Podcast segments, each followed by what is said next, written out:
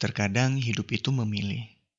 Yang sudah terlanjur dipilih, mungkin sebagian sesuai dengan pilihannya. Tapi kadang yang terlanjur dipilih bukanlah yang ingin dipilihnya. Dan akhirnya ngerugiin diri sendiri, bahkan orang lain. Hidup itu pahit, terkadang. Ya, sepahit jalan yang tidak membuatmu berkembang. Kamu itu ibarat benang layang-layang.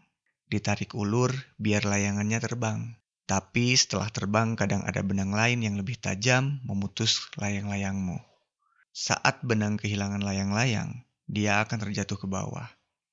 Tapi bukan berarti benang itu tidak bisa menerbangkan layang-layang lagi kan? Sesimpel itu sebenarnya zona kamu berkembang.